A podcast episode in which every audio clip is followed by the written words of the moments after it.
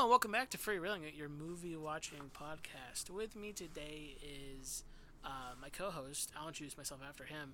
Uh, his name is. My name is Matthew. His name is. And Matthew. this and and this film should be played loud. This film should be played, played loud, and my name is uh, Jesse. Um, and we're talking about. Okay, this is this is a weird episode, and I, I told this to our, our mutual friend Caroline last night. Oh, and I thought we were recording last night. Uh, I said, you know, this is weird. We're recording an episode about a movie that I don't think is a movie. Yeah, no, I don't either. And she goes, "What do you mean?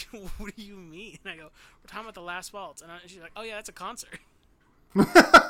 yeah, it's uh yeah, the last waltz is it, it's exactly that. It's a concert. It's, are there are there uh, any more concerts in the Criterion collection other than the Last Waltz? Uh yes. There are really good ones. There are What better ones than the last waltz for sure. Um Okay, then why there didn't we watch this one? Why was this one the one you made? This was your idea, man. No, hey, you gave me a you gave me a list, and this was on the list, and I go, we can watch this one, this one, and this one. Fine. I remember you mentioning it. That's the reason I put it on the list. That maybe, maybe, uh, maybe, maybe I'm misremembering, which I will hold my hand up if, that's the case. we don't we don't need um, fight for this. That's what the no, no.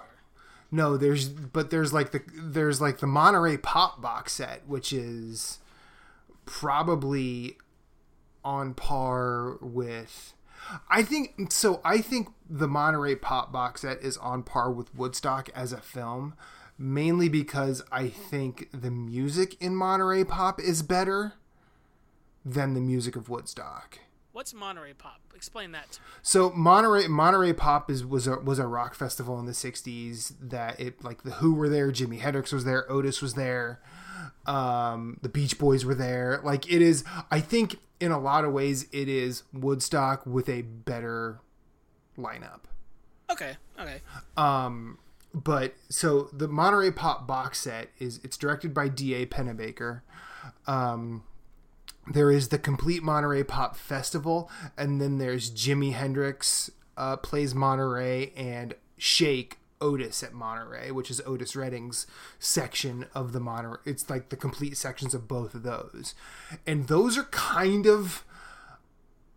I think they are historical, not just in terms of the figures that are there, but kind of what they what their what those performances sort of mean in their respective genres.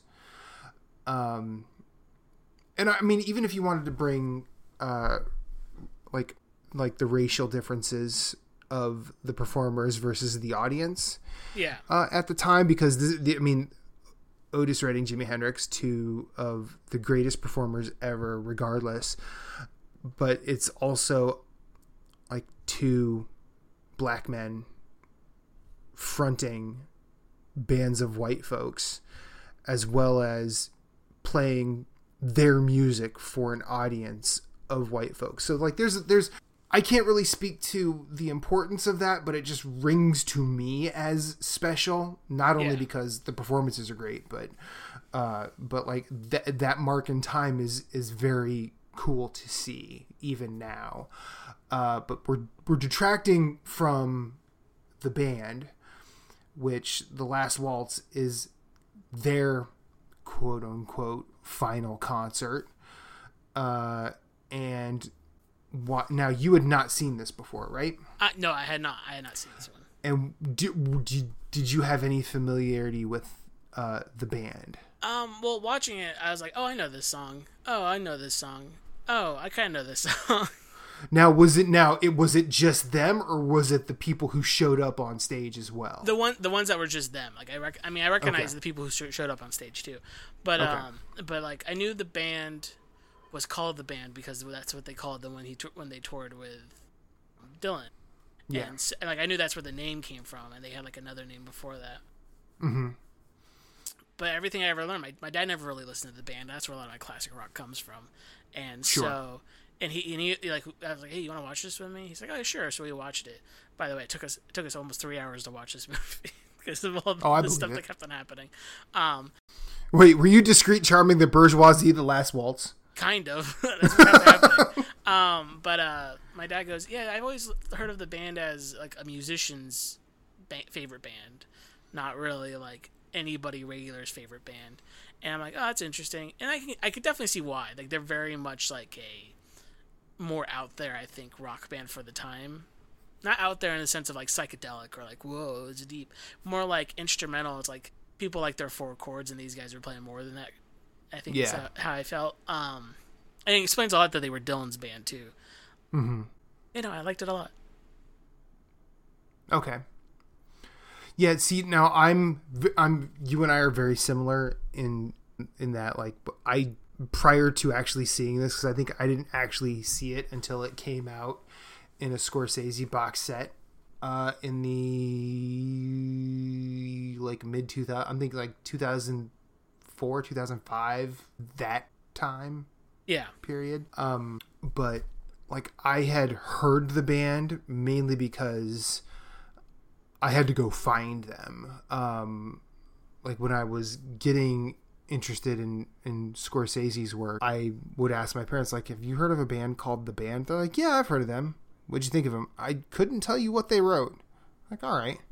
And then I, you know, being the person who would just check out stuff, I would take the plunge on. I I really I I spent a lot of time. Are you familiar with allmusic.com?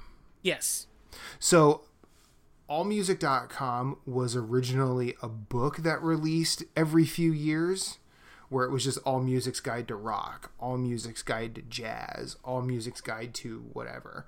And it's just like a giant it's a giant 1200 page just we have blurbs on albums from bands like all throughout history. It's completely alphabetical. It'll break down their genre and everything. And that was how i found out about allmusic.com uh, after this was in the mid 90s when i first picked up the book yeah, but then I went looking for them there, and I'm like, okay, so music from Big Pink, they're self-titled, and a couple of other albums are listed as five stars. And the way that they denoted, like, this is where you should start, it's five stars with that are just star outlines. So I'm like, okay, music from Big Pink. I found that at the used CD shop I went to and and listened to it, and I was able to get it for like two bucks. And I was like, I mean, okay, maybe, but I didn't really start to I didn't really start to understand it until I started um, reading about more music. yeah. Not necessarily them or even like because I loved Bob Dylan at the time, but even through his work, I didn't really start an appreciation until I realized what else was happening at the time. Um, and trying to piece all that together without someone sort of formal form former formally guiding your guiding your way it's it a lot of it ends up making you just end up missing spots. There are a lot of holes in in your knowledge and a lot of it doesn't seem to make sense. But like i find as i've grown o- older i've started to appreciate their catalog even though i might not be a fan. Yeah, totally. I mean, I, st- I mean, I love music from Big Pink now, um, and I probably have for the past like seven years. That's, that's when it started to really make sense. Um, but seeing, hearing you say like they're kind of a, a musician's band, like I get that. But thinking about where, thinking about what I know about the time, their first album came out, I believe, in '69. I That's the nice year, right? Yes, that's that's a nice year. A nice year. Um, Another nice year is fourteen twenty. Yeah, no. Um, uh, let me just find it real quick. Music from Big Pink came out. Okay, it came out in 1968. So it came out. So think about what's going on in 1968. It, this this is the year the White Album comes out. This is the year that uh, it's just after Woodstock happened. Uh, we're two years removed from Di- from Bob Dylan having a motorcycle accident and being at kind of the top of the top in terms of his output and popularity um, and holdovers from the 67 summer of love are still are still like cream. And we are just we're, we're it's just about the time where you know black sabbath starts creating metal like led zeppelin is just about to become a thing. Like it's a very interesting moment in terms of the, I'll say the American popular music landscape, uh, mainly because like the Beatles haven't broken up yet, but also they haven't released what some called their best album in Abbey Road. And in the aftermath of of Bob Dylan's like biggest stuff in Blonde on Blonde, it almost seems like music from Big Pink is the actual stake in the ground. This is where uh, the popular rock of the time starts to make a, a turn towards not necessarily forward, but backward in a lot of ways. Not like it's going downhill, but I think music from Big Pink signifies uh, looking at older forms prior to Elvis. Yeah. In terms of in terms of music, so we're looking more at blues. We're looking more at pre-Elvis country. We're looking at the first half of the 20th century in terms of uh, what what was popular and somehow culturally timeless and you in 2022 you could probably make the you could there's a there's a way to make the case for like appropriation or whatever. But i actually think they're looking at like music from big pink is almost a study and a respect and uh, we don't want we don't want to emulate we want to sort of we want to find our way ourselves uh, I think it's funny that in 1984, a lot of this stuff would be called Americana. Yeah. Like they would coin that music term, which it's not necessarily rah rah patriotism, but it's definitely taking cues from several traditions of American music, specifically from the first half of the 20th century. So we're talking folk, blues, country, some jazz just because some jazz because there's there is a there is an element of that in the way Garth Hudson plays keyboards for the band. Like like the the interplay of Garth Hudson and Richard Manuel is kind of underrated IMO also Robertson as a guitarist is he's not really talked about but like what maybe some of the most impressive guitar work that I've seen in a while. Exactly. Like it's not flashy, it's just good. Yeah, it's just super solid and like consistent and yeah. when he wants to be flashy, he still does it without being like the center of attention. Mm-hmm. It's it's but, interesting. It, it, I want to just jump on one thing real fast before go right we, ahead. keep going. You talked about Cream earlier, just briefly, and um, I find it very interesting. My dad told me he's like, yeah, you know, like um, I think it was he said, uh, "Gosh, why am I spacing on names now?" Eric Clapton. Eric, yeah, Eric Clapton wanted to join the band. I think before he joined Cream, like he was thinking about like trying to join them, or uh, maybe it was a- maybe it was after Cream, but he was like he was thinking about trying to join them though at some point. And I just thought to myself, I was like, that would be the like the like the harshest ego check, because I feel I feel like no, no one in that band really has an ego. Uh, at least not on the surface, right? Well, I think in, ter- in terms of what's displayed on the film, you have an argument. In terms of what has come out after the film, uh, we should have a conversation.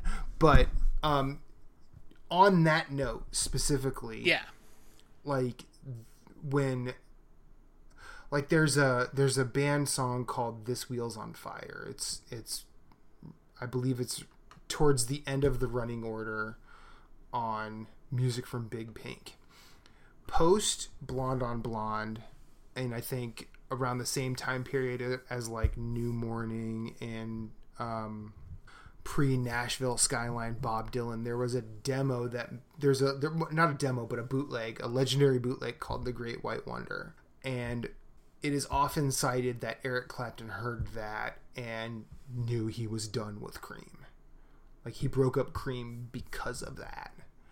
And all of that sort of became what's music on Big Pink, what's Bob Dylan's basement tapes, and a whole new like idea in term from the bigger players in music. Like George Harrison cited a lot of that as like the inspiration for his debut album All Things Must Pass in 1972. Like there's a whole lot of weight put on on that bootleg and I also think since we're talking about Clapton, it's ironic that he shows up as a guest in this. Yeah, it's very, it's very funny. um, but whether or not Clapton wanted to join the band, I, I, I, I've never, I don't have any way to corroborate that. But I also, it wouldn't surprise me, um, mainly because Clapton was one of those really big stars who was so who, who I can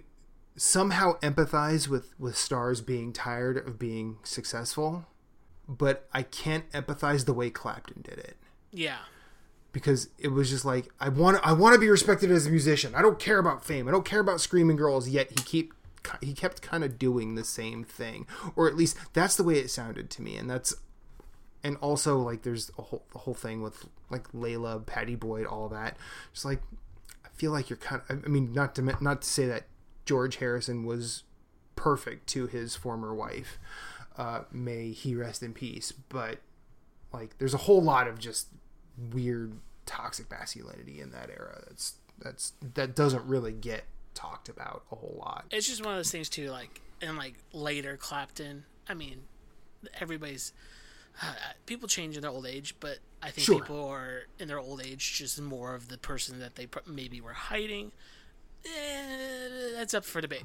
But Clapton in his old age has become a very grumpy old man. Oh, definitely. and I just like I like the idea that he would be able to mesh, and I maybe and um, Robbie Robertson like that's like that's the stuff that's come out. Like it seems like he might have been also a very grumpy old man, and put some of them on blast for some stuff that like wasn't cool, and that's why he didn't come back when they joined back up. And I think those if those two had to be together in any way for longer than a couple of songs, uh, things might have ended up. Someone's taking their Yeah. guitar and hitting the other with it. Yeah, exactly. Which the only person who would be happy about that is probably Pete Townshend. So I think Bob Dylan would be pretty happy about that, as long as it's not acoustic. maybe. Um, but okay, so let's let's kind of steer it back towards the towards the film. Otherwise, this is going to become a trivia Yeah, merit is, episode. I was about to say we're like, are, we shouldn't just make we shouldn't just make playlists real fast. Like, I was kidding, yeah, right?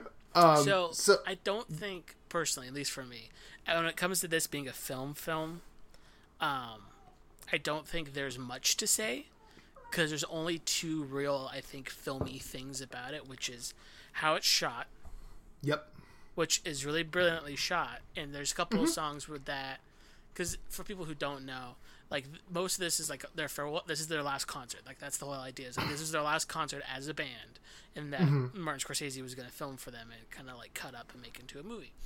And Yeah. there's a, there's like I think there's two songs that aren't filmed in the concert part.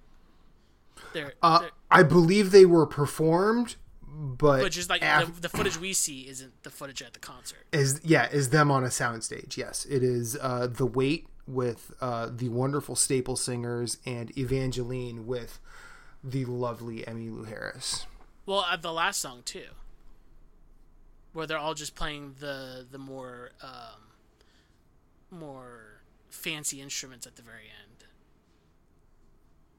They're on the sound stage there, and that's where like uh, What they're- what, they're with sh- I sh- with I shall be released? yeah, because I thought have they were still. I thought they were still well, in they're, the concert. they're, they're playing all that stuff uh, with the shadows and stuff. Was it? Um, okay, you, you continue what you think about movie wise while I look up that last song. That's fine. So, like you're you're 100% correct. Like there's there's very little to this and I think that un- unless we want to talk about our favorite performances in it, there's not much to say. Like you watch you watch a rock band perform and then it's interspersed with uh very I'll say not very interesting anecdotes. I remember the first time I saw this being more interested in what any of these people had to say than I than I was this watch. Now, that's not to say that any of this is bad or poorly done, but I think that though I think that what you want out of what you what I want out of a out of a concert film or or documentary is sort of maybe the weight of the performance, but also insight into what this means. Yeah. And I got more insight reading the Wikipedia entry for this film than I did the film. Yeah. Now, funny enough, like if you if you want if you want to if you want to read the the Wikipedia entry, which let's not let's not I'm not trying to pass that as the end all be all in terms of facts and research. But it turns out that the rest of the band kind of had a problem with it without whether or not they were vocal about it. I mean, you can The- fe- you can feel the, the there's only two members of the band that felt comfortable at all doing this, and the rest felt like they were being like forced to do something they were just weren't, weren't really wanting to do at all. Right, and but see, I also think there there are two members that are okay in front of a crowd. Yeah.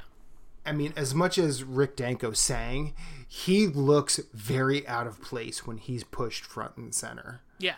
on even even on stage. Whereas Robbie Robertson, motherfucker, loves the camera.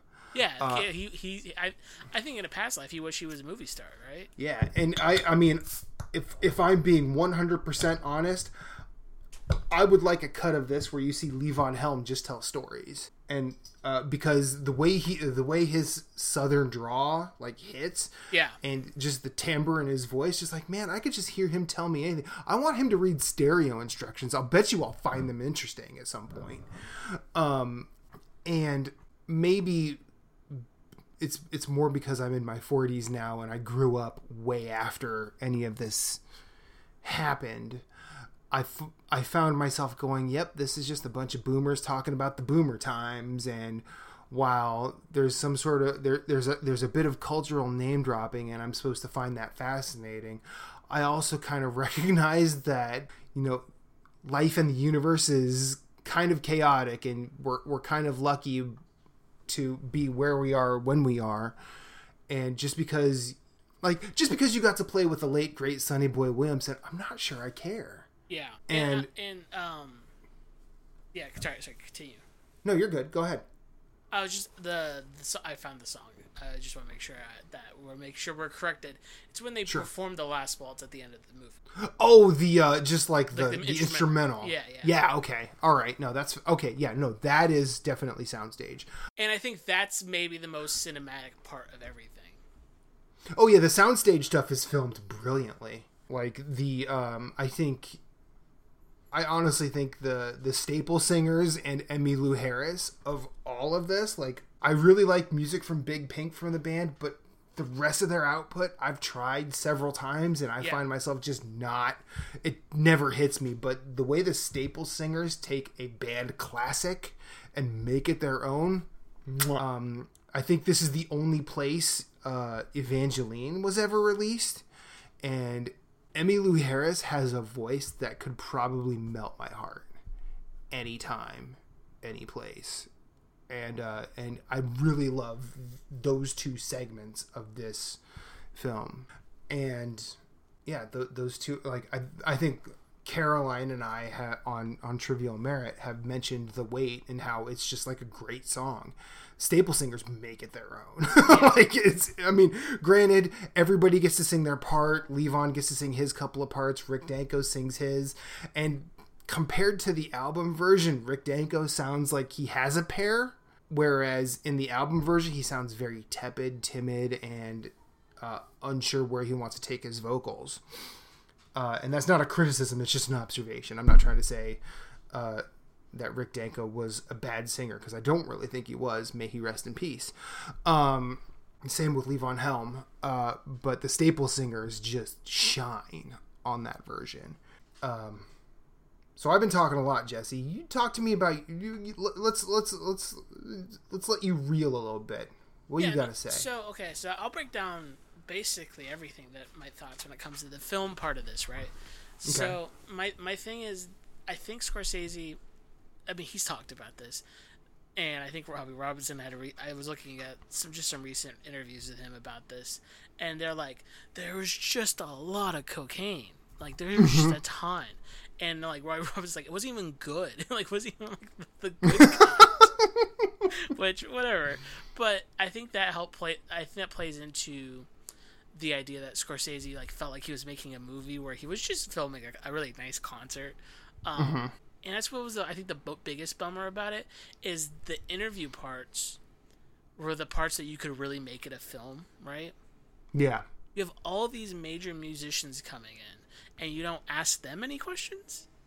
Well, I also think that like we we start at the be- if you start at the beginning of the film, like all of the interview stuff takes place afterward. Yeah, Cuz like this is, you know, the last I mean Robert Robertson says at the beginning the last waltz was the end of the band's 16-year career. yeah, Now, I know that the Staple Singers and Emmylou Harris soundstage bits were formed after the actual were filmed after the actual concert. So even all of that is after the fact. It, it wasn't like sound check. It wasn't even done at the same place. And honestly, uh, the way the interview segments feel, um, which I will say that there's a moment early where uh, Rick Danko and Richard Manuel are talking about like having, or well, even Robbie Robertson is involved in this because he's in every frame of the film.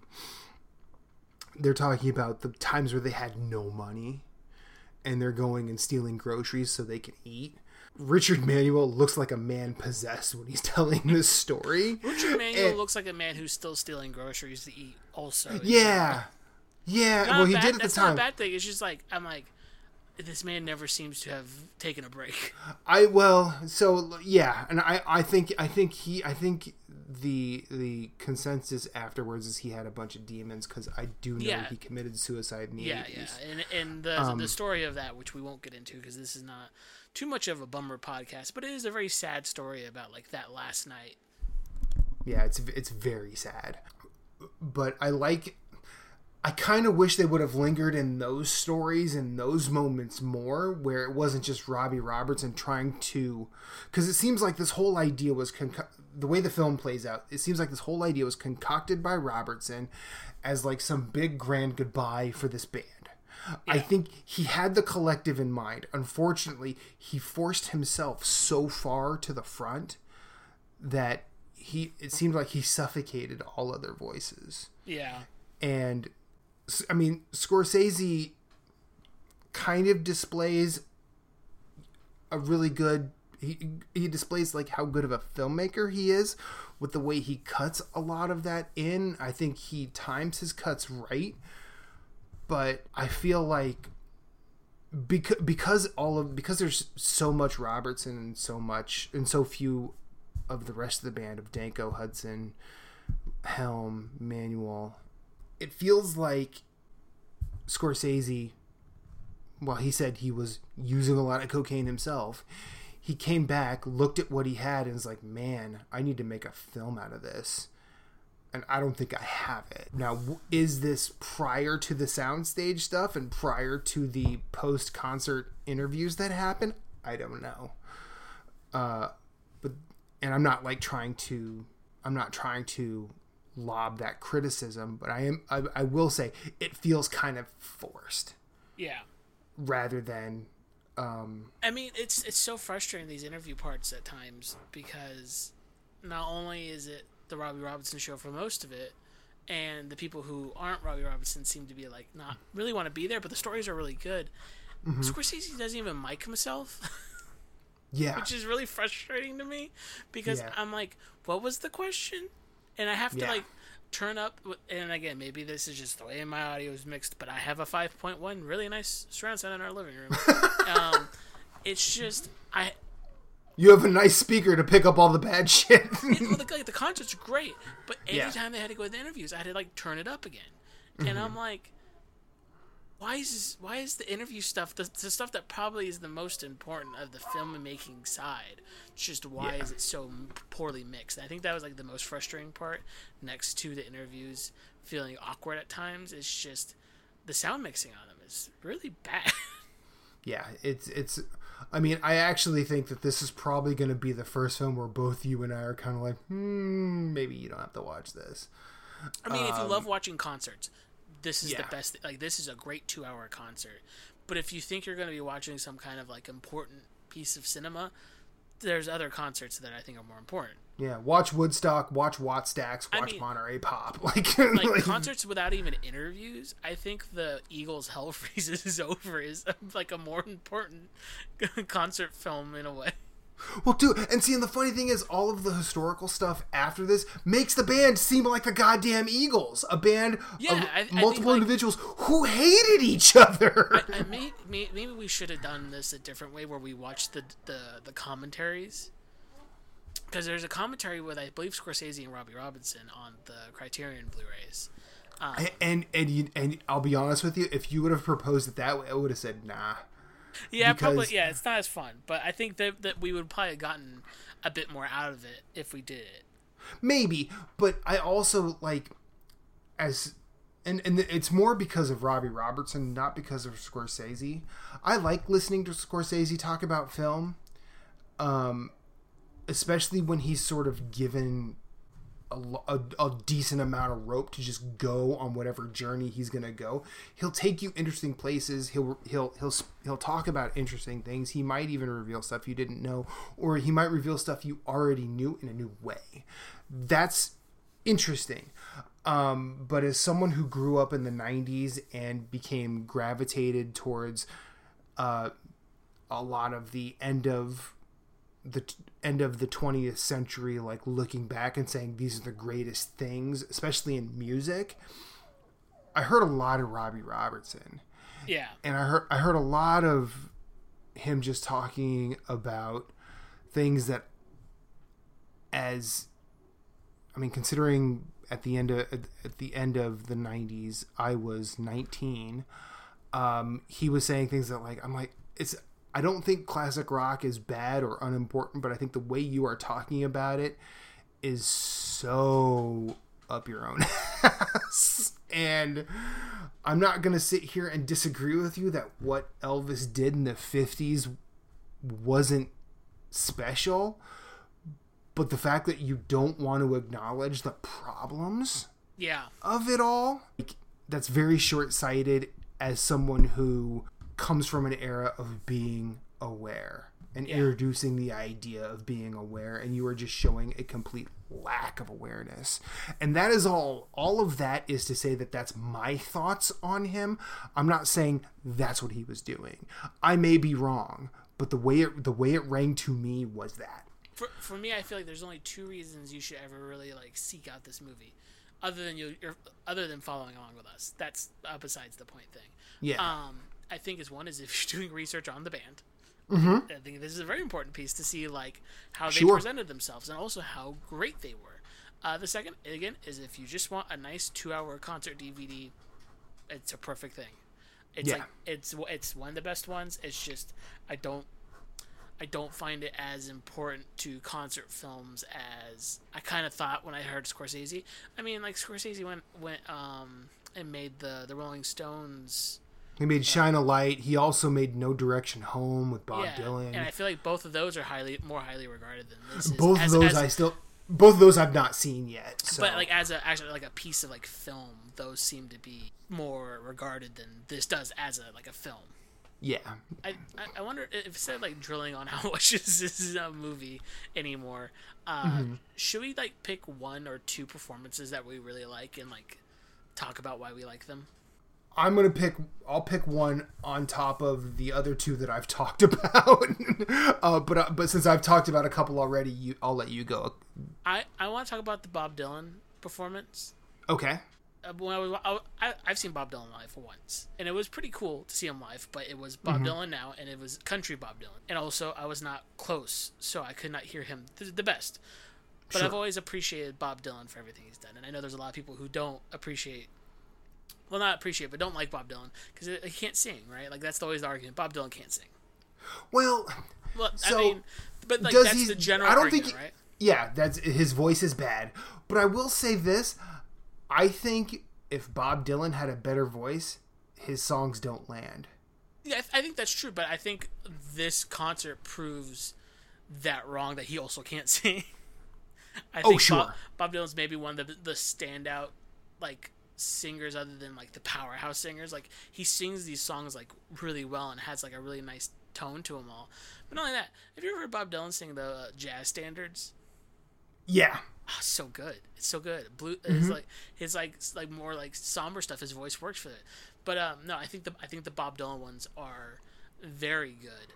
Um, and I think they are maybe my favorite Dylan things I've seen so far.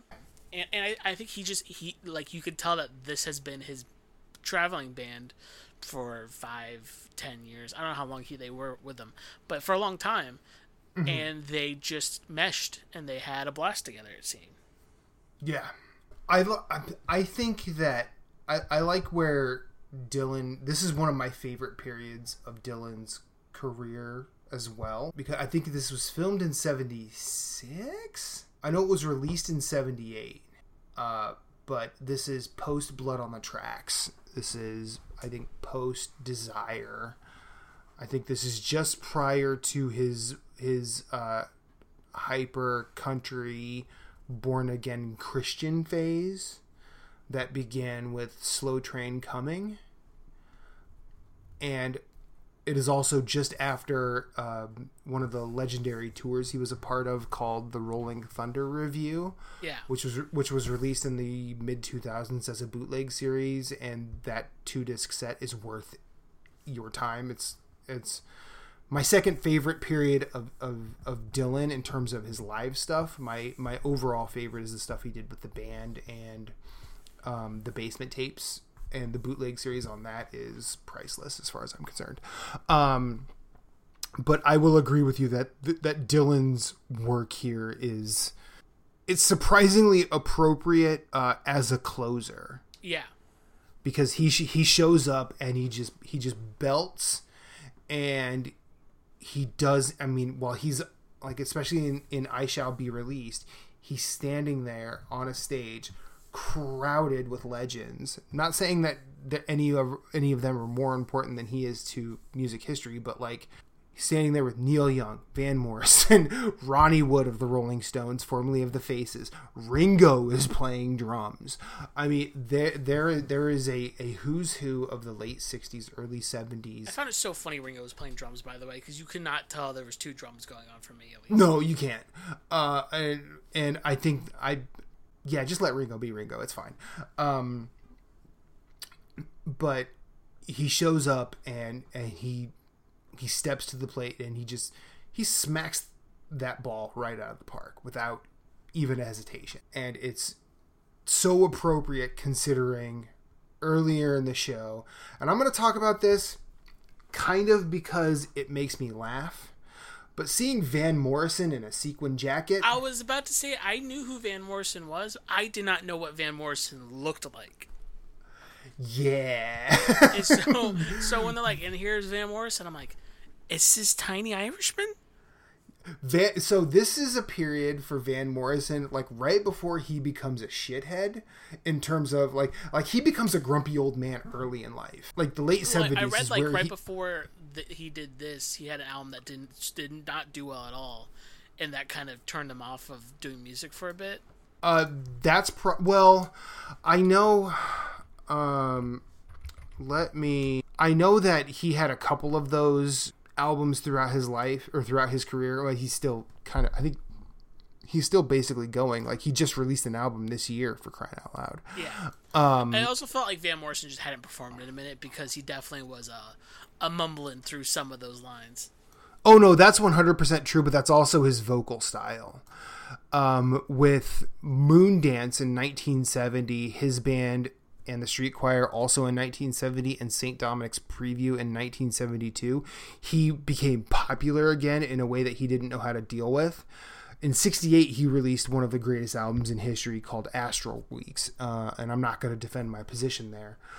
But um, those uh, Moondance, his band, and St. Dominic's Preview kind of brought him back to touring, and that in 1974 he released actually one of the greatest live albums, better than the last waltz, uh, called "It's Too Late to Stop Now," and then right after that he released Veedon Fleece, which was not received well, and I think that's the album that we're talking about. Um, in terms of he might not he he might want to not do music for a while. Yeah. But then after that, he kind of just became, uh, he became a, a curmudgeon old man, and he was not even. I don't think he was even forty yet. If he was even thirty, I don't remember when he was born. Um, but yeah, he he he's been a grumpy old man ever since. Another surprising one for me was Neil Diamond. Yes. Because I only know Neil Diamond as I mean, like old people really love Neil Diamond.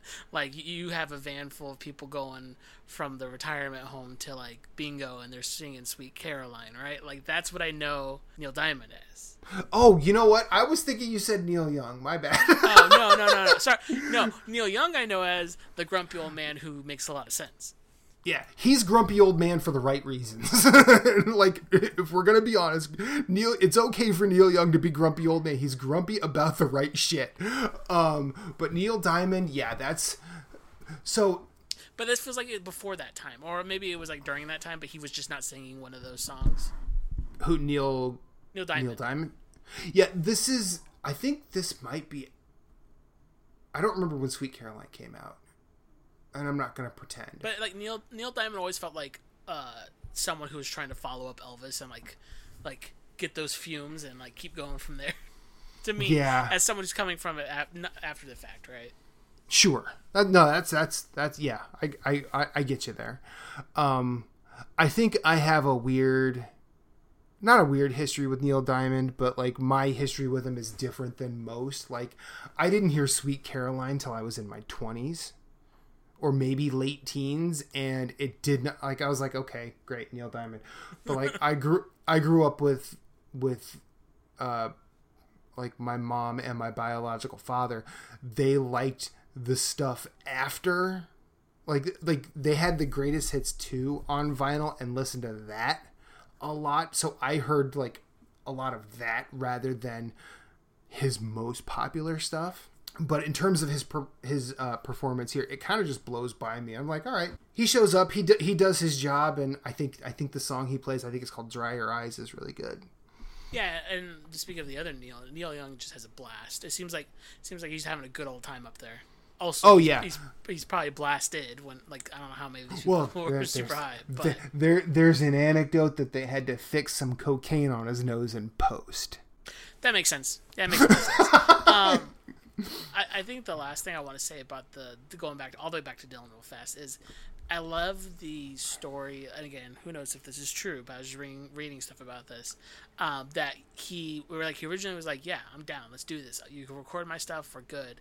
And then as it was getting closer, he's like, maybe we don't record mine because it feels like it takes away from why we're doing this Yeah, and they're like, "Well, no, that's the point. You you're part of this type of thing." But I love that Dylan was just self aware enough that he's like, "I like these guys too much to take away from their spotlight." Mm-hmm. So I just I just I appreciate that about Dylan. yes. Uh, and I think my other than the two performances that I mentioned, um, my favorite performance in this is uh, Dr. John doing uh, "Such a Night." Um, that's not. I don't think he's the. He's like near the front of the running order in terms of their guests. I think it's Ronnie Hawkins. Oh yeah, uh, yeah, that was good. I think it's Ronnie Hawkins, then him. And part of me was always like, why didn't they just play with him more? Because I think if you've never heard Dr. John's music, you should. It's very good. Uh, the album that Such a Night is on, I believe, is called Right Place, Wrong Time, or Wrong Time, or Wrong Place, Right Time. One of those, some mishmash of that.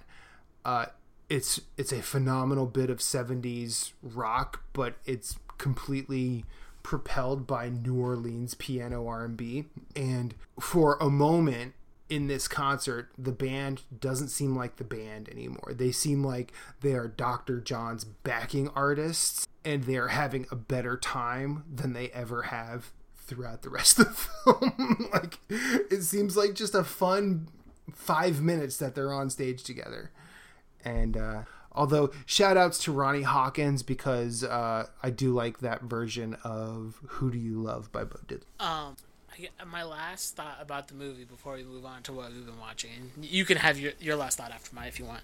Um, Sure. I want to talk about how the whole time I was watching it, every time I saw Garth Hudson, I was like, "Is that, is that, is that the producer of the Beastie Boys?" Garth Hudson and Rick Rubin. They've never been seen in the same place. I'm just, I'm just saying the, the, the bald, the, the way they're balding, the way they wear their beards. I'm just saying, if you told me that Garth Hudson was Rick Rubin, I would believe you, or at least that they were related. Yeah. um yeah, that's that's that's really good actually. um the only thing I'll really add on is I find it funny that a band that is responsible for the term Americana is largely from Canada. Yeah, that's also funny. It's funny how much they talk about like the, America and like the music and everything, and like very, like very much they talk about it like someone who's lived here all their life. And my dad's like, you know, they're from Canada, right? Yep. Same thing same thing with Neil Young, Canada. Oh yeah, he's from Canada. um, I was gonna I was gonna say that I was like, we might maybe we'll do this one day. I don't know how much into long form documentaries we'll ever get into, but you know, it's a really great documentary. That's also a very like great documentary film. I think What? is uh, the Tom Petty documentary. The running, I think it's called "Running Down the Dream" is the name of the documentary too. Um, that's a, just a very, I think, a very nice documentary.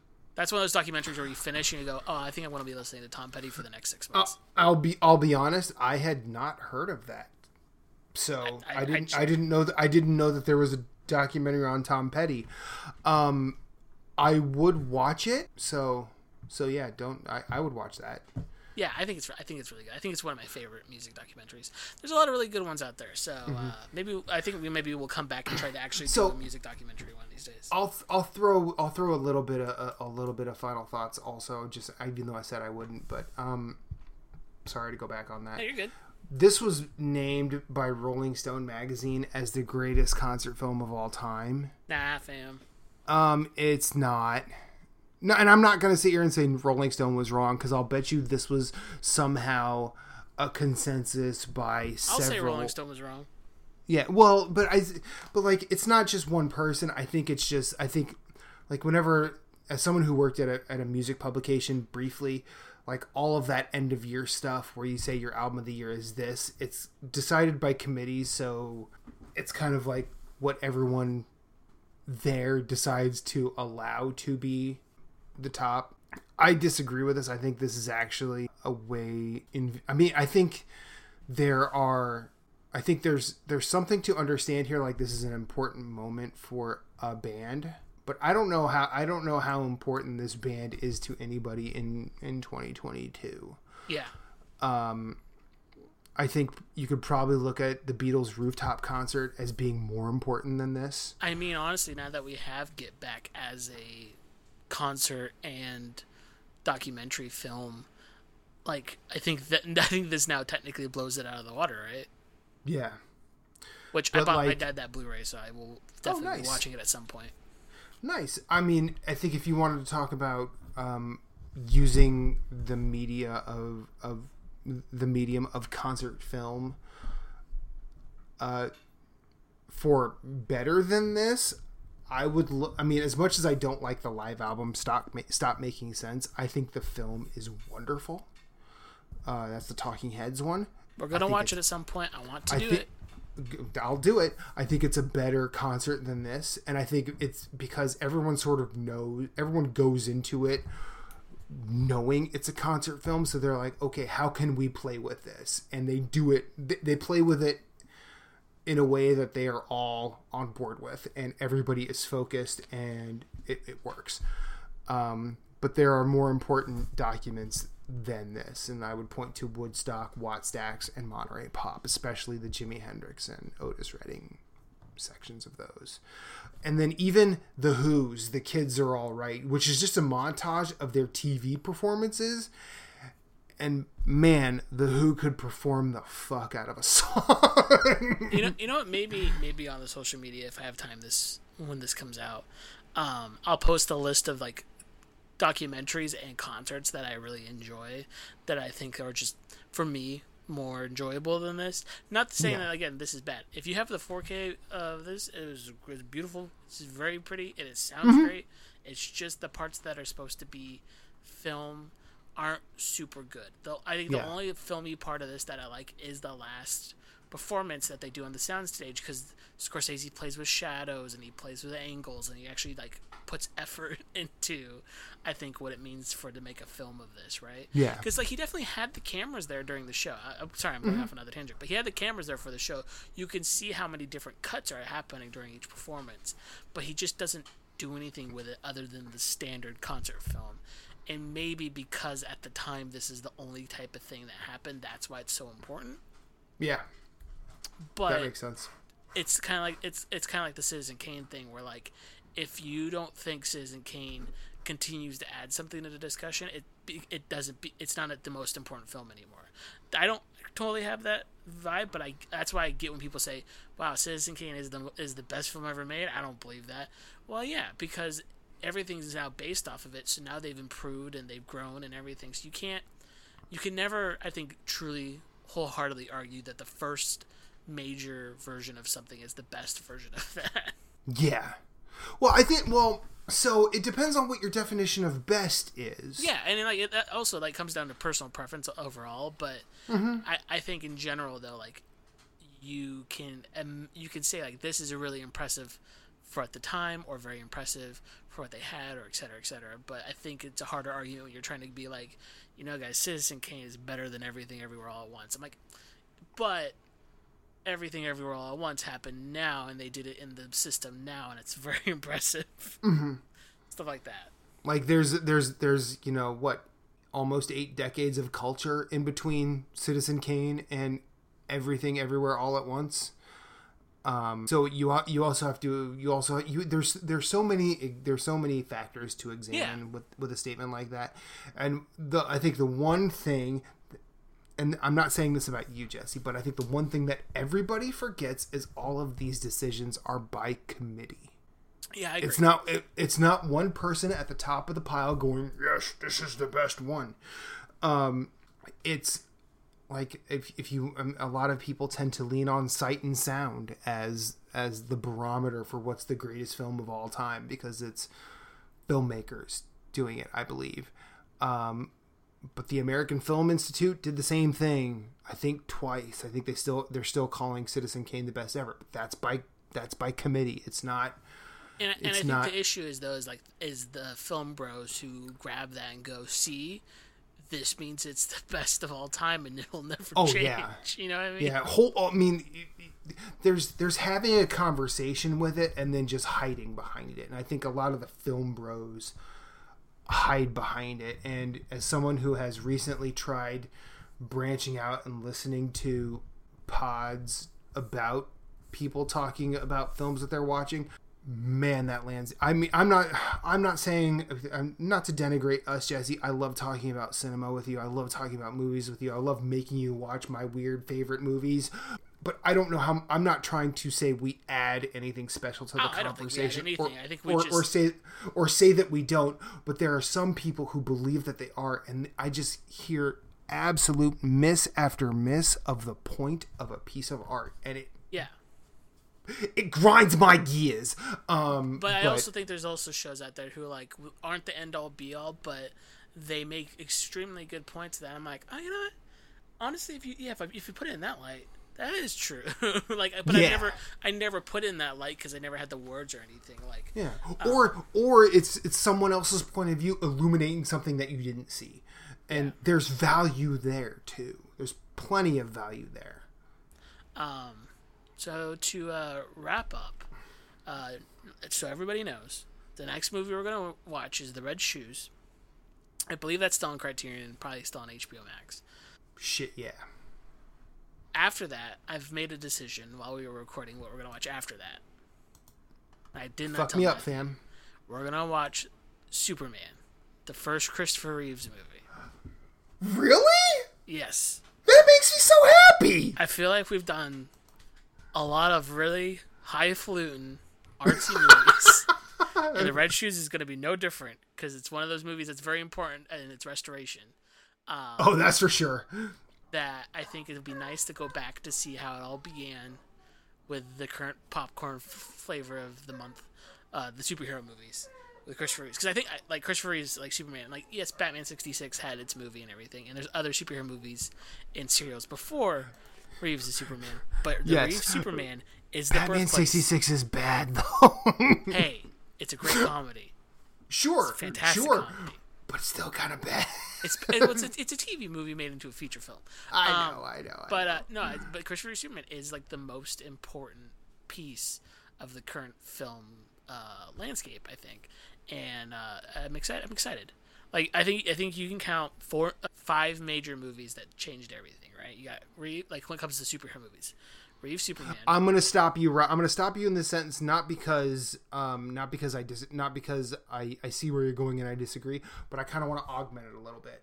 That's fine. We can wait. Um, are you talking about like just in terms of like leading to the Marvel Cinematic Universe, Or just leading or- to like how yeah, like how we're at where we're at right now. I think there's five stepping stones. That's all. Okay, Like, Okay. uh, and not even like the, the outside, because I think franchise-wise, there's other things outside. I think there's other franchises that influence Marvel, but I'm talking about like the way superhero movies are structured and the way they're presented. I think there's five certain movies that help shape that, and every one of them is really just a reshape of the one that came before, but they're definitive reshapes, right? okay, So I think you have the Reeve Superman. Mm-hmm.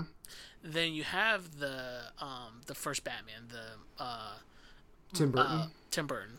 Okay, And then and then you have Spider Man, the Sam Raimi Spider Man. one or two. Oh, the first one. I, th- I think two has a lot of influences, but the first one, it's just building off the first one, and the first one's still like the bread and butter of it all. Okay, And then your fifth one, you would think I would put the Nolan movies in here, but that's not the case. It's Iron Man, right? Like Iron Man mm-hmm. is oh, like, definitely. is the, the final shape of this of this summer blockbuster. And the only reason I wouldn't put the Nolan movies in there is the current Marvel movies take really nothing from those Nolan movies. no, they do not. Yeah, um, uh, other than maybe the, the the the muted colors at times for some of the more grounded heroes, they they don't. Um, but all these other movies kind of reshape and remold the bombastic movie that came before them. Like Spider-Man is playing off of Reeve Superman and the the the goofiness of the Kilmer movies and stuff, but also Michael Keaton's movie. And then you have when it leads up to Iron Man, Iron Man's like, oh, we can have these jokes, this silliness of these characters, but put it into a, better realistic thing. And I think that's reshaping Raimi's vision. Which Okay. again, we have a new Raimi movie that fits the mold, right? like that's Mm-hmm. why it works, is because it fits the mold, but still can be a Raimi movie. So, anyways, that's So- the reason I want to do Superman. So so you're so I I'm just trying to make sure I remember your five correctly. Superman, starring Christopher Reeve. yes, Uh, Batman 1989. yes, Iron Man one yes. and Spider-Man. Spider Man. That's only four. Oh, that's only four. Oh, where did I where did I lose one? Well, then those are the four because I don't think there's another one that really because I think the X Men movies are their own thing, um, and they fall apart really fast to really be Yeah, influential at all. They start off great and then just they just. but they're don't know built, how- they're just building off of the same stuff the Raimi one is. The Raimi one though is just Mm-hmm. putting a, a better spin off of it all. okay. And like uh, you could, like the Amazing Spider-Man movies, those are taking influence from Nolan, but those don't land. They don't stick. It might it might be it might be too new per se, but I would say the one that sort of stands out to me as belonging in that conversation is Black Panther. I, I think yeah, I think Black Panther. But I like it's still it's still too early, you, you know, like we well, don't have enough I time. think the frustrating thing about Black Panther is it, I think it definitely should be, but it doesn't feel like they've taken anything from it. they haven't had time yet. Maybe They- maybe that's the- what it is. Maybe maybe Wakanda Forever really shifts that because it looks like Mm-hmm. it could, um, but it feels like like when you have Black Panther, that should be like um, for me, it's like you're taking the Iron Man method and shifting it into like a really more. You're you're combining the Iron Man method with the Nolan method, I think, with Black Panther, and that's what it should be. Um, Sure. but then then after that, they just do more Iron Man method. Yeah. that's what it feels like, at least. Yeah, no, that, I'm more than happy to do Superman. Yeah. So there- I Um, think Superman's gonna be fun. For the for the same reasons you said, for that for the for the five that you listed or for the four that you listed. Um as well as like I'm in the same boat, like we've been watching a lot of heavy shit. And I'm glad that sort of I feel like I feel like it's the last waltz, just sort of like that's the straw that's Yeah. breaking the camel's back here. And I don't think the red shoes is going to be heavy. It's just going to be really us talking about artsy stuff. And don't get me wrong, Superman, I'm going to pull out some comic book art stuff, but and I can't wait for that. Like that, like honestly, I'm I'm stoked for that because you're gonna bring so much that I have no reference for. and I might like Um, do do the stupid thing and watch a bunch of the other Reeves Superman and uh, the the cartoons and stuff that came up before that influenced this movie also. So Yeah, I mean, I think I I really like the I really like all four Superman movies with Reeve in them.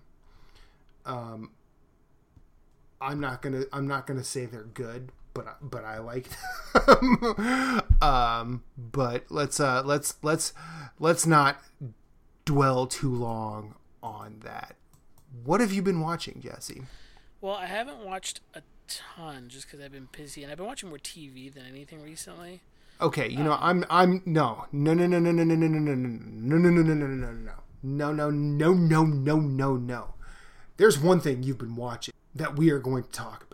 Wait, what's the one thing I've been watching? Mobile Suit Gundam. Oh yeah, yeah. I rewatched. I rewatched all of the. Original Don't act like you forgot. Don't I no, didn't- don't. I, I was trying to think about all the stuff I've been watching. Like, he's talking about One Piece. Is he gonna bring up I'm watching One Piece again? Wait, you're watching One Piece? Oh man. Well, I mean, I'm already pretty caught up. I'm just behind from where I got current before, so I'm catching up. oh, okay. Um, no, I I was like I was watching. So if anybody's listened to the, the entire series of uh, Freewheeling It, you know we did the Gundam trilogy at some point. Yes. And I was lukewarm on it then. Um, and that, during that time, I was already watching the original Gundam series. Um, but for some reason, my brain's like, you gotta watch it. Uh, you gotta watch it subtitled. You don't watch it dubbed. You'll be wasting your time if you don't watch it. Oh subtitled. boy. And I think that was my biggest thing is I just like I couldn't, I couldn't, I just couldn't focus. Um, Oh, so- you couldn't focus on the subtitles. yeah, at the time and like during Oh, us okay. watching the All right. trilogies, I just I really couldn't like hone in like I used to because I was around the time I was burning out on anime real hard. Um, yeah. So now I'm getting I'm, I'm slowly easing myself back in, and I was like, you know, I'm gonna finish Gundam because I think if I watch it the way it's supposed to be, which is all these episodes, I'll like it better, Mm-hmm. and I'm just gonna watch it dubbed and just go through it. And let me tell you. That was a blast. I'm, I think I watched all of the rest of because I was only like five episodes in, so I watched the other thirty-five episodes ish in like Yeah. two weeks. Yeah. Gun OG Gundam very good.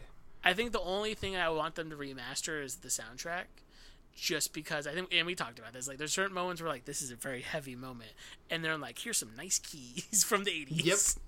Yep. Uh, so it just felt weird at times. Um, no, I think I think Gundam's a very important show when it comes to telling a nice war story.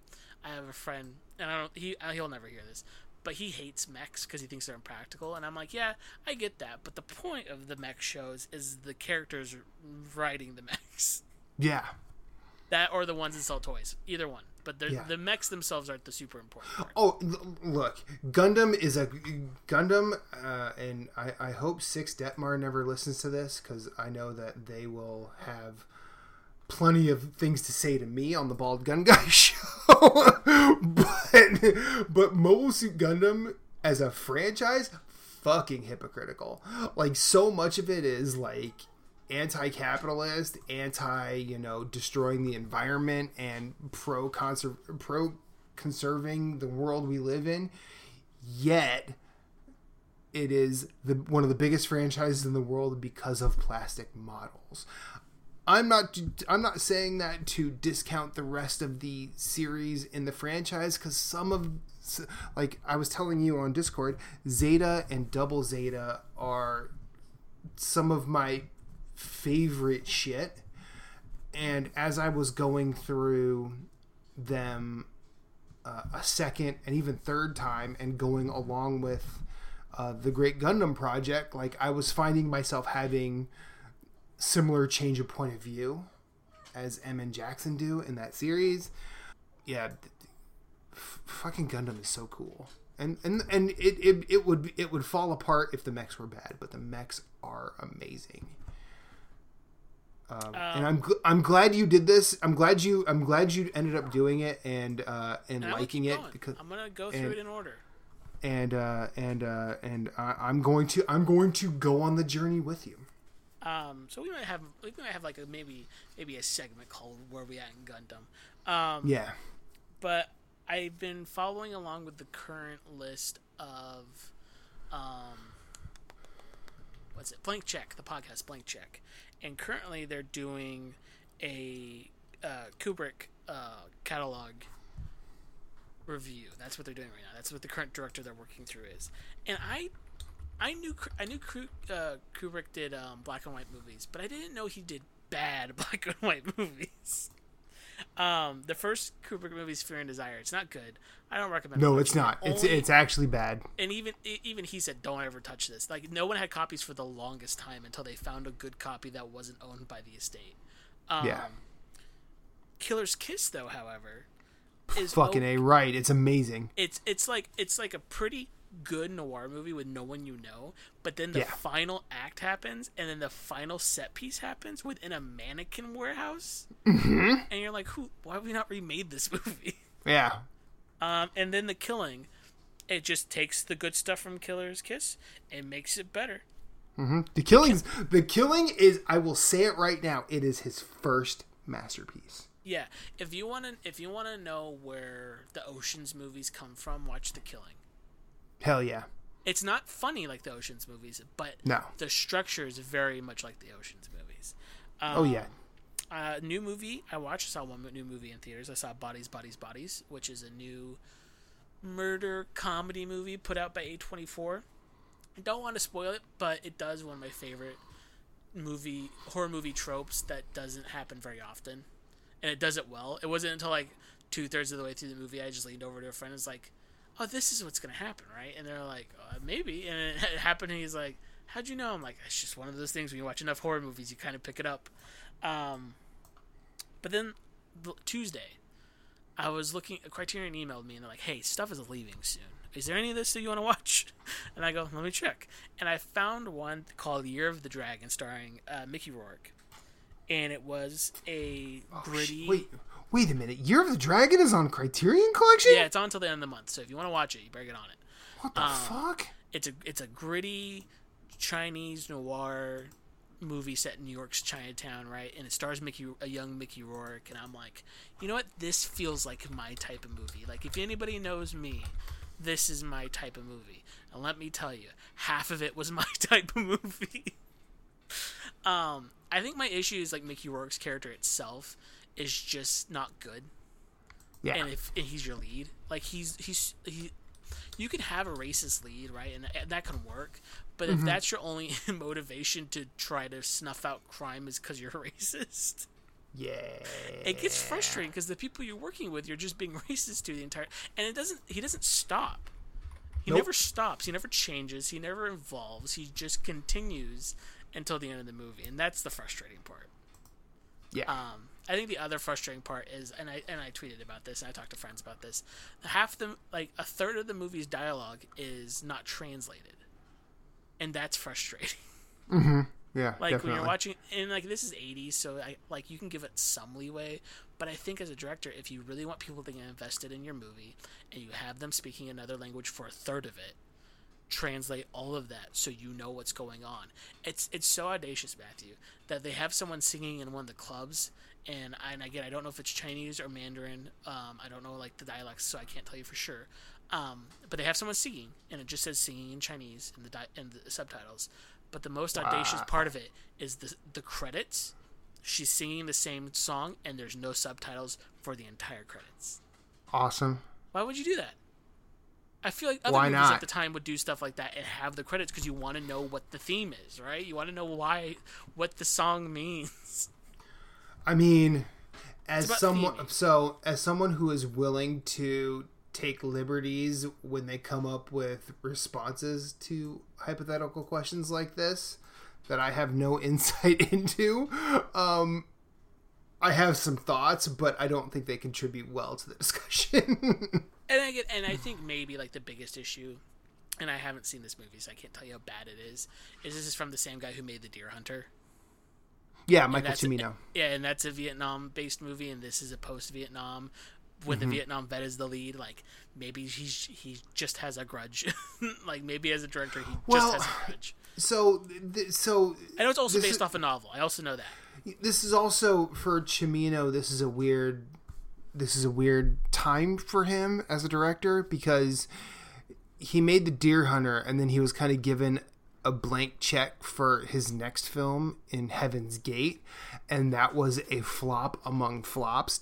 I mean, I really think Heaven's Gate kind of rules, but it's it's also been 15 years since I've seen it, so I can't. I mean, may- maybe a future episode who knows um but also between that in 1980 and this in 1985 like there's a there's a feasible theory that he could have ran out of money That too. That's why we got some movies from Coppola. Uh, that we got. I mean, that's why Yeah. literally Coppola made the movie Jack is because he just didn't have money. yeah Um, yeah, I don't know. It's one. It's just it's just frustrating. One of those things where like I go into a movie really like this is my jam, and I come out of it going, it sucks that I can't really recommend this to anybody. Yeah.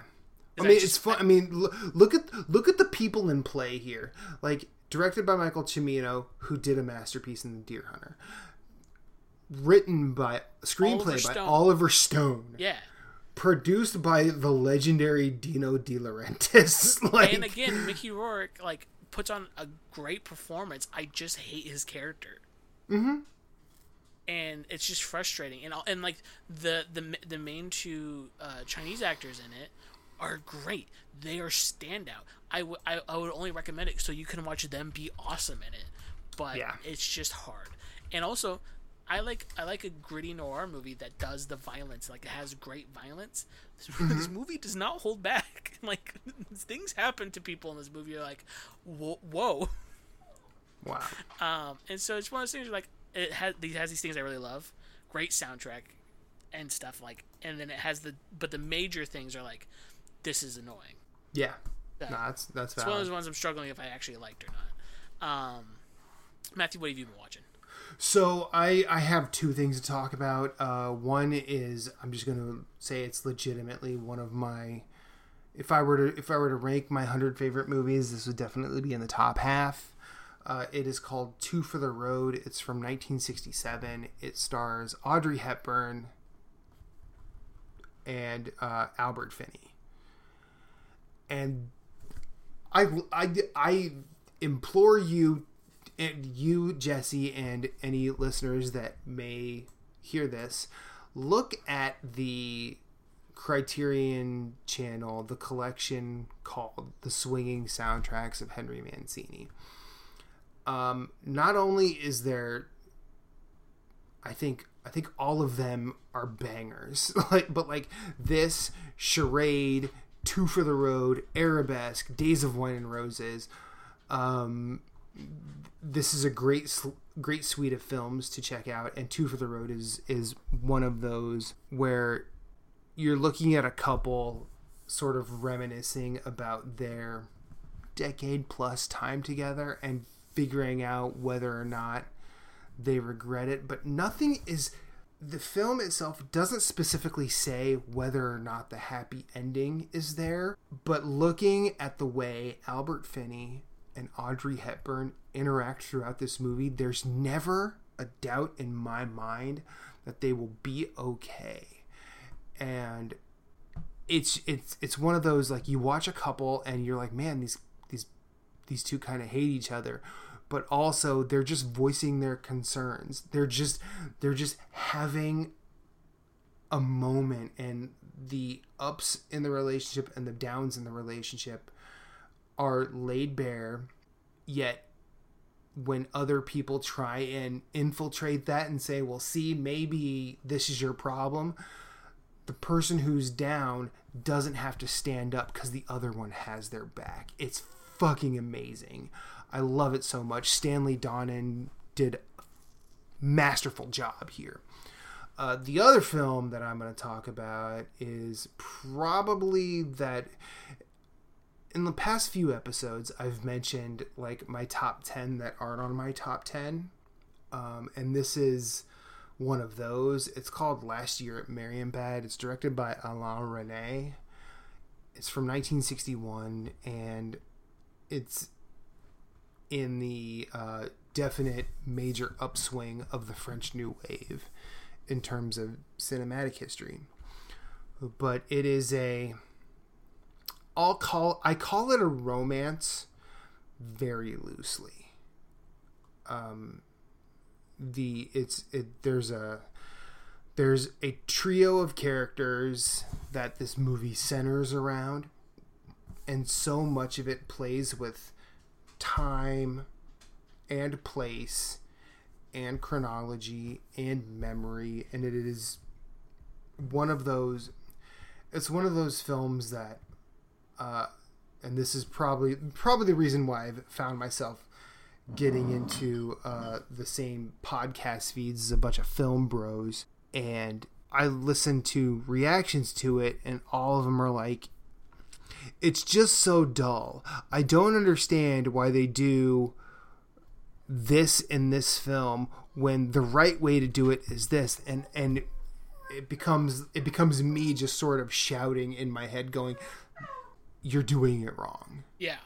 um not to say that like not to, and and I know that we we've kind of grappled with our own like perceptions and criticisms of movies. Both like we've talked ourselves through it like you and I've talked through it as friends as well as like say like hey like like I think it was last episode you were like anyone can talk about any film. I just don't think I I don't I just don't think I'm this is the type of film that is my bread and butter to talk about. You know what I mean? Yeah, like I, th- I don't, th- I don't think some films are in my wheelhouse to have a, a good criticism on. Sure, and and I think admitting that is a is a is a huge mature step. And so many so many people that I've listened to just reactions on this because I love listening to reactions on on films. Like one of the reasons why um, I want to introduce Reba to a lot of my favorites because I'd like to hear her talk about them Yeah, and and and I also recognize that me saying, "Hey, this is one of my favorites. I'd like you to watch it." It's an intimidating thing because, like, all of a sudden she's sitting here on the other side of it, going, "What if I don't like it? What's he gonna do?" And and valid concern, but also like I I think I'm now it's easy for me to say this about myself. I recognize that this can be way more intimidating on the other side. I really just want to have the talk about it. I want to talk it through with somebody. Maybe I mean even if she doesn't like it that probably makes me more happy because at least I can just we can we can we could you know parse through it together and have the conversation rather than I don't necessarily have to change her mind. She doesn't have to change mine. But it's really funny when I find it really funny when um, folks who are interested in film and self-professed film fans and they say, "Well, they did all of this wrong, so there's no way I can like this movie." yeah, And part of me is like, "Well, maybe that's the problem." Like I feel like you're you're you're you're forcing your own expectations on something that is deliberately trying to avoid them. Um and and I'm not here to say that you and I are any better, but it's just like sometimes this shit, the, the, these shows are just bad, you know, uh, and that and and and and that's a that's a very um, as someone who listens to all of the podcasts they are on just to yell about their own contributions to it, like I'll yell about my own problems or the problems I have with what I say on a show. Uh, because I spend more time listening to the podcast. I'm going, going, Matt, you're a fucking idiot. Why did you say that or whatever? Just to be, you know, because that's for the therapist couch. It's not for you, Jesse. Um, no, you're fine.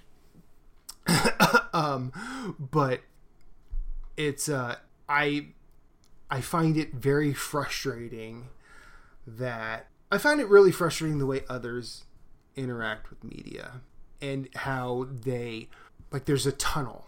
And if it doesn't fit within that tunnel it's it's a miss.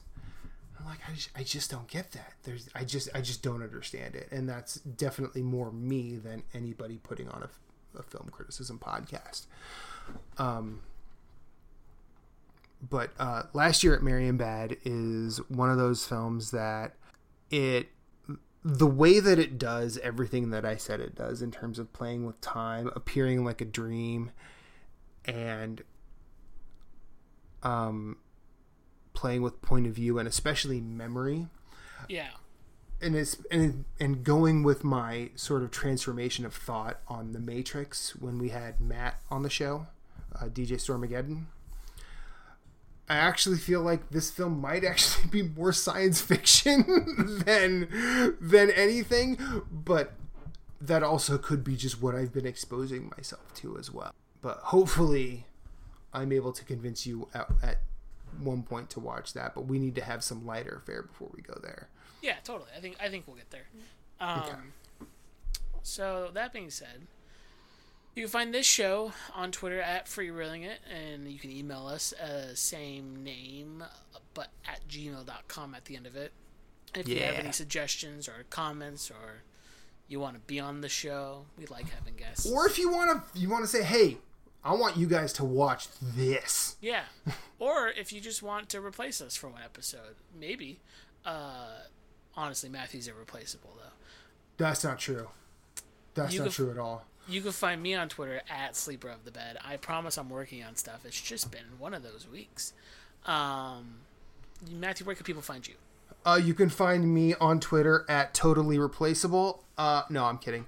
Um, I'm at infinite underscore rewind on Twitter uh, as well as Instagram. I also am lucky enough to co-host a few other podcasts where my friends allow me to just. I think my friends allow me to annoy them, but they just don't tell me about it. Um, Jesse's and my mutual friend Caroline and I do a podcast about making playlists that take us from a negative mood to a positive one. It's called Trivial Merit. You can find that on Twitter at Trivial Merit. Also, I hope I don't know when this is going to end, but Caroline, follow her at aetataureate, A E T A T A U R E A T E. She's putting on a bundle of adult content games.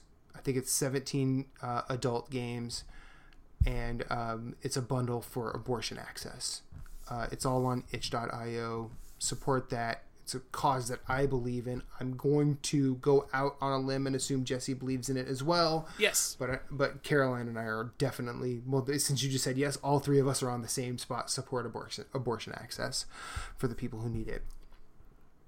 Um, and then I am also lucky enough to be part of the Bald Gun Guy podcast, Scanline Media, uh, scanlinemedia.com. Uh, at Gun Guy Pod on Twitter, we go. We are playing the modern Hitman trilogy.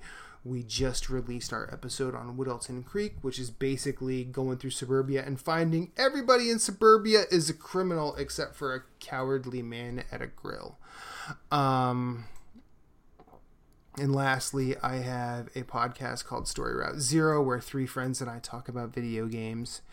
You can find that on Twitter at Story Route Zero. And Matthew, who does our theme song? My buddy Jason, he is on Spotify as Deadeye. That's D E A D dash the letter I, all caps when you spell the man's name. It's a song from his album called Bloodshed Kingdom. It's a great album. You should listen to it. Came out earlier this year. I love it, but I am one person. He was also part of a reggae duo called the Hope Street Steppers that released one of my favorite instrumental reggae albums ever in Black Lightning. Came out in 2013. Um, all of the songs are like music and movie references, so it kind of falls in line with what we do here. And he's one of my bestest buds. So uh, I think he's really talented, but we could also argue that I'm biased. So check him out and and prove me right, please. Uh, so yeah, that's that's my buddy Jason. He's a uh, nurse. This just end. I'm going to sue Martin Scorsese for false advertising. Because for a movie called The Last Waltz, this band never danced.